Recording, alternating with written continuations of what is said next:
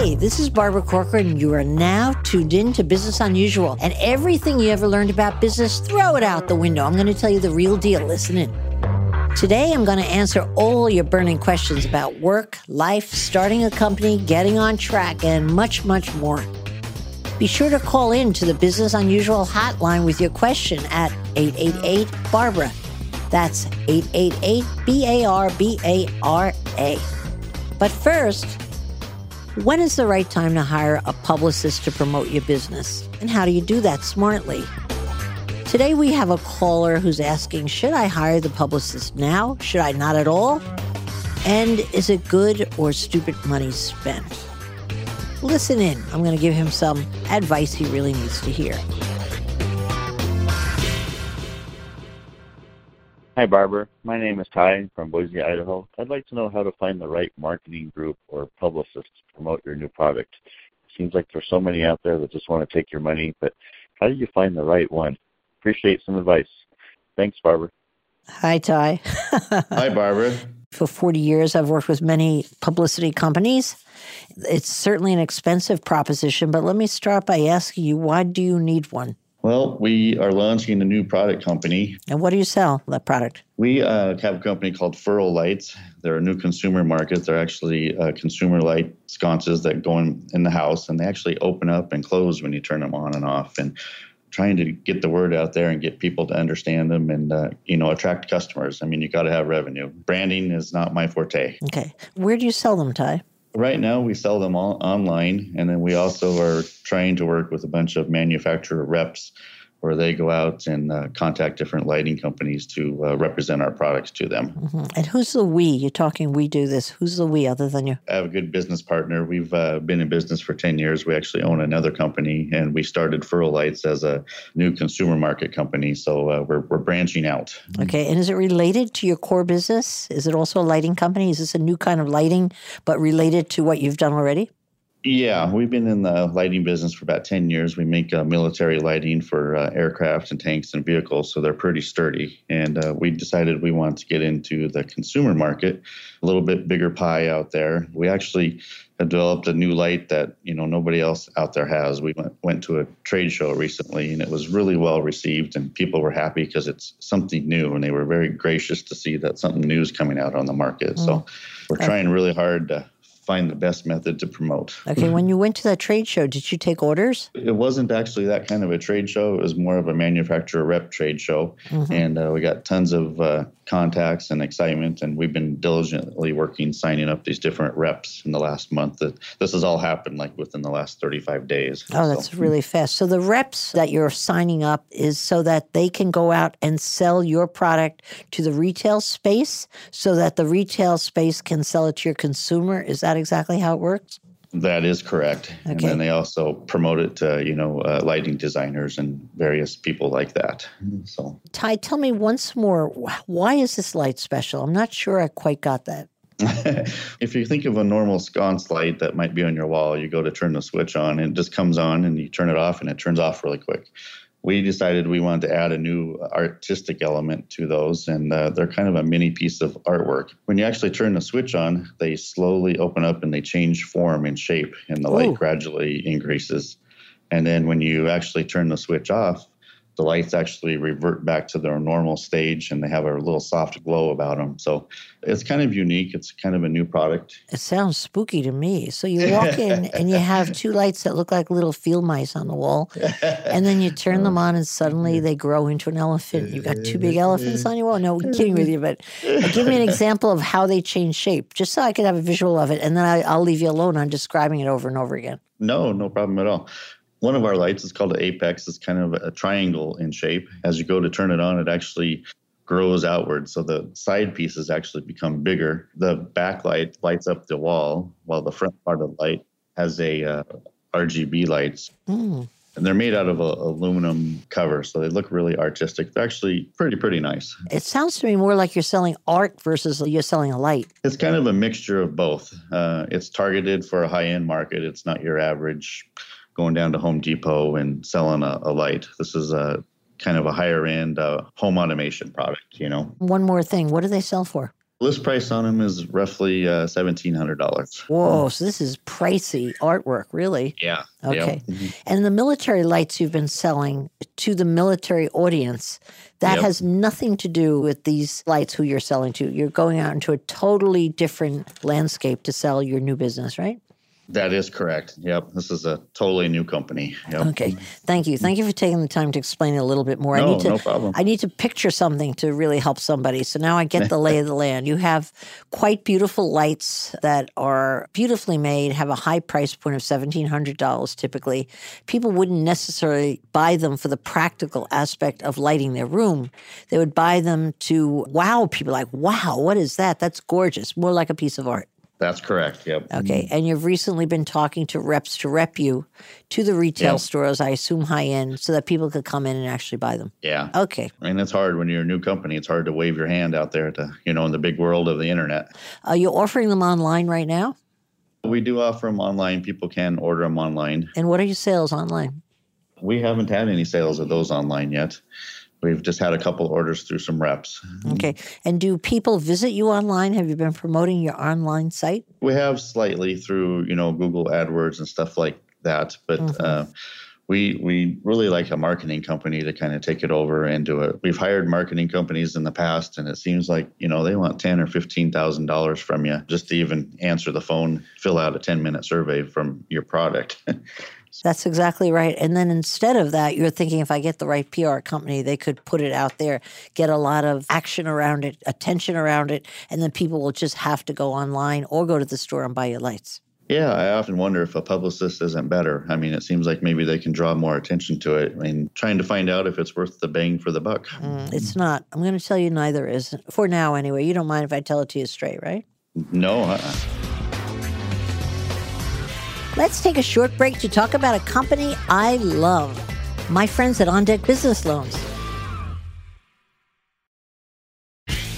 Now let's get back to the show. Think of it this way what you're trying to do is getting an outsider in to sell your lights and get a lot of excitement around them. Okay? A public relations company needs a great story, they need a great story hook. And as I've been listening to you and asking questions, I've had the hat of a PR person on, thinking to myself, what's the story hook here? What's the story hook here? And I can tell you, listening to it, it feels confused to me. I would position it more, and this isn't intended as a criticism in any regard. It's to try to get to the bone as to what we could really do with it to get the attention that you really desire. Okay. But a public relations company is just going to charge you a retainer that are sizable. I don't care where you are in the country, they're a very expensive option. You might have the money to pay for that, which is envious because most people don't do that till they're in business three, four, five years. They don't have the budget for that. But you're coming out of the gate and thinking of using a PR company for that. Okay. I'm going to tell you that's a total waste of money. All right because you have to give them a story hook that the media wants to write about. Nobody wants to hear, hey, there's a new light, take a cool picture. You need to really clarify in your own mind what is my story hook? You're the chief salesman in your business. So you've got to define for yourself what's my story hook? What's my sales job? What can I tell people about that they lean in and say, oh, tell me more. Oh, tell me more. So I've been prodding you a little bit to try to figure out what that is. I can't hear it from what you're saying. Okay. I think you have to define that as a start point. Okay, here's what I'm selling and why people love it. Assuming you get clarity on that, then what you have to do is you have to actually take it to the street, to a high end marketplace, not sales reps, because sales reps are going to tell you they love you, they love you, and sign up and blah, blah, and maybe take you on. But I think you need to go direct to the consumer to get some feedback. In other words, go to a fancy show, not with sales rep, but a fancy show that you actually have consumers coming in and seeing if they're as wowed about your product as you and your partner are. If you don't get that feedback, at least you save yourself all the bother and time of spending the next four years promoting something that ain't going to amount to hill of beans or difference anyway. I think I messed up that saying, didn't I, in some way? you know what I mean. Okay. Yeah. So you're missing two very important basic elements. What am I selling here? Why does it have the sizzle? What's the hook? Okay, I didn't hear that. You got to, you and your partner need to brainstorm, maybe get friends in consumer groups, brainstorm, brainstorm. Why is this so juicy? Why is this so good? Once you define that, you have to take that sales pitch out to whatever public would be in the price range that would typically buy your product and see what they think. You might find right then and there you should be working on something else. I have no idea. I have no idea. Sure. Okay. So those two steps you have to do. Don't you dare spend a dollar on the publicity until you get that defined because it's a total waste of money, even if you have money to burn. And you start out by saying you're in a hot tub in Boise, Idaho. You started your day in the hot tub on a weekday. I'm like, this guy must be rolling in the dough. So if you have the money to No. spend, no, okay. Well, you sound like a rich guy to me just from your voice. That's my impression of you. Okay. But whether or not you have the money to burn or not, it's a waste of money. So don't do that. And same goes true for a marketing company. If you're not clear on what you're selling, they sure as hell can't get clear either. So you again, you need to return to first base and define it. Okay. Let's assume that the consumer responds well. They say, "Oh, that price point is great. 1700 that's not bad. I'd buy one. I'd buy two for my house." Will you give me an order? I could do an advance order for you. Oh, no, no, no. Okay, so you really have to get at the truth. That being said, if you get good feedback, then you should hire a public relations company. There's no better money spent than a public relations company if you are clear, crystal clear on what you have to sell, and if it happens to be a good story hook that merits publicity. And if you decide that you want to do that, the most important questions you want to ask that public relations company is who is going to be working on my account? Not what's the name of the company or oh, how capable are they or what else do you do, but who is going to be working on my account? Because public relations really comes down to the effort of one individual. And then the next question you need to ask that individual is what do you see my story hook is? Do you agree with me and how would you write it up? And have them write it up. Because what you're doing then is you're walking in the shoes of the TV network or the magazine that's going to get their pitch, and you want to read it and really be convinced it's a phenomenal pitch. And then last, you want to ask them the most important question, all PR, which is who do you know? Who do you know? Who's on your list? Where are your contacts? Who could you pick up the phone and get them to listen to you? And that's really what you're paying for in publicity. But that's for later. What you want to do right now is you want to figure out what you're selling. And I don't hear that. And you're not going to sell it unless I hear it. I appreciate that feedback, Barbara, and it's nice to have somebody from the outside looking in on that. And I can definitely see both of your points on that. So good advice. Okay, you're going to work on that and then come back and I'll give you a really extra good PR advice, whatever else you need, okay? okay. Okay, good luck to you. You're courageous and. I love you. Okay, bye bye. Okay. Thank right. you. Bye bye. Bye bye. Here's a question that came in from Twitter, and I hear this one a lot, or a version of it. Hi, Barbara.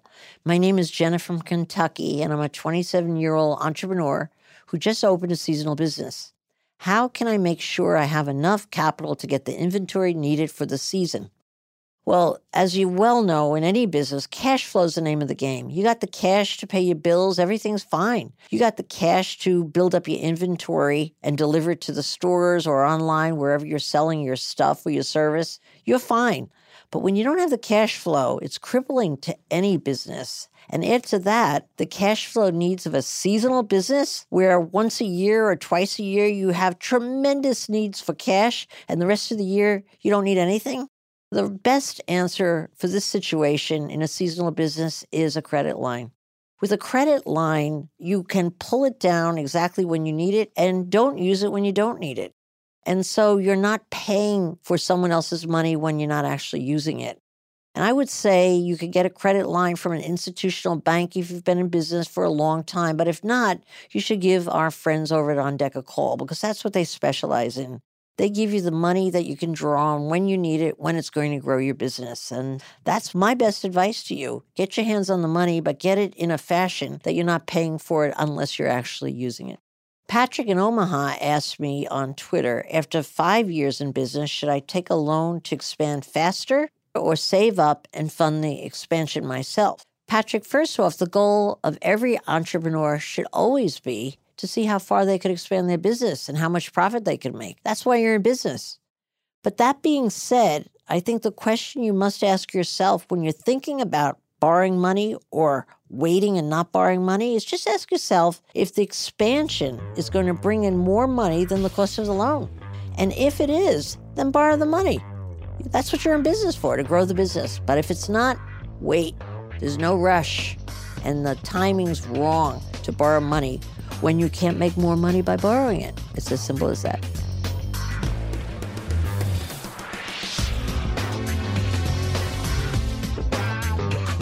And that's all the questions we have time for today. If you have a question, leave me a voicemail on the Business Unusual hotline, 888 Barbara. That's 888 B A R B A R A. You can also tweet it to me at Barbara Corcoran, and I may just answer it on a future episode. You've been listening to Business Unusual with me, Barbara Corcoran. Come back next week to hear more steps and missteps I took on the path to success. Search and follow Business Unusual on iHeartRadio or subscribe wherever you listen to podcasts.